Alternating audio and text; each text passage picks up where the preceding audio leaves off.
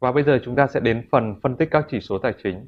À, để hiểu được báo cáo tài chính thì chúng ta hiểu cấu trúc của nó nhưng cái tất cả các cái con số này nó sẽ phản ánh trên các chỉ tiêu hay là các chỉ số tài chính được à, phân tích. À, và sẽ chia thành các cái nhiều các cái bộ chỉ số tài chính khác nhau mà các bạn có thể thấy. Phân tích chỉ số tài chính giúp cho chúng ta nhìn được sâu hơn về báo cáo tài chính và nó phản ánh được cái cái uh, tình hình tài chính cũng như là kết quả hoạt động và dòng lưu chuyển tiền tệ của một doanh nghiệp thế thì à, à, chúng ta có các phương pháp phân tích chỉ số tài chính khác nhau. À, chúng ta gồm có là phương pháp so sánh ngang so với đối thủ cạnh tranh. Các chỉ số tài chính cùng với chỉ số đó thì đối thủ của chúng ta là gì? Chúng ta so với trung bình ngành. À, rồi chúng ta so với à, giữa các cái kỳ khác nhau giữa các năm. Rồi phân tích kết cấu tức là phân tích theo tỷ trọng. Ví dụ như là chi phí này trên doanh thu là bao nhiêu lợi nhuận trên doanh thu là bao nhiêu. Rồi so sánh với các cái quy ước chuẩn đấy là các cái cách thức khác nhau chúng ta phân tích các bộ chỉ số à, trong các à, trong cái file mà phân tích toàn diện đầy đủ nhất của một doanh nghiệp à, các bạn à, sẽ được tải trên trên à, chương trình thì à, nó có các cái bộ chỉ số và các cách thức phân tích gồm có so sánh ngang so sánh dọc phân tích kết cấu. Và à, đấy là những cái mà chúng ta có thể sử dụng để thực hiện trong các cái hoạt động phân tích của mình.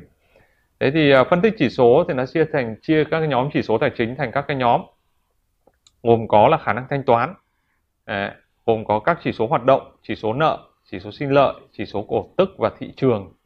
Đấy, thì chúng ta sẽ đi lần lượt các cái bộ chỉ số này.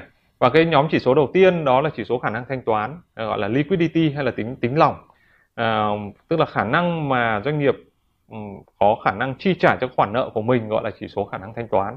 Chúng ta có những chỉ số chính như sau đó là khả năng thanh toán ngắn hạn current ratio.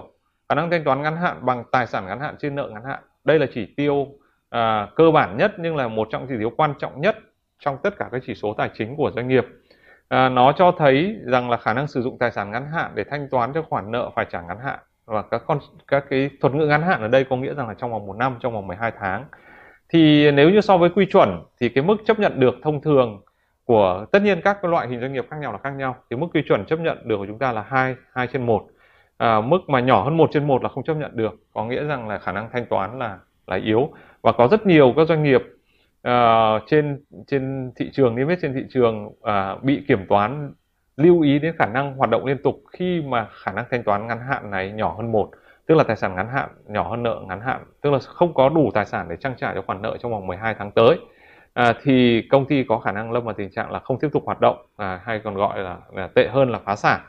À, nhưng nếu như mà cái chỉ tiêu này quá lớn chỉ số này quá lớn là khả năng thanh toán à, lớn lên ví dụ như lớn hơn 4.1 chẳng hạn 4 trên 1 thì có nghĩa rằng là là tiền đang bị động rất là nhiều và chúng ta đang bị chiếm dụng vốn rất là nhiều và chúng ta không đi chiếm dụng vốn được của các cái các cái nhà cung cấp.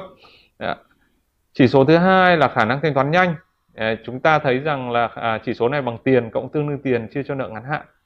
Đấy, có nghĩa rằng là cho khả năng thấy à, khả năng thanh toán ngay tức thời thanh toán bằng tiền gọi là à, acid, à, acid test đấy, tức là test thử phản ứng axit và đổ axit vào kim loại cái nó phản ứng ngay thì gọi là khả năng thanh toán nhanh. Ở cái mức chấp nhận được là một là một hơn một mức không chấp nhận được là nhỏ hơn 1.1 hoặc là nhưng mà tùy từng ngành nghề chúng ta phải hình dung rằng là xem là khả năng ờ, thanh toán ngay bằng tiền của họ là như thế nào. À, và cũng có thể chấp nhận hơn cái mức nhỏ hơn 1.1 à, nhưng nếu như mức này quá thấp chúng ta phải rất cẩn trọng trong cái khả năng thanh toán của doanh nghiệp. Có nghĩa rằng là khả năng tạo ra tiền và thanh toán tiền của doanh nghiệp có vấn đề.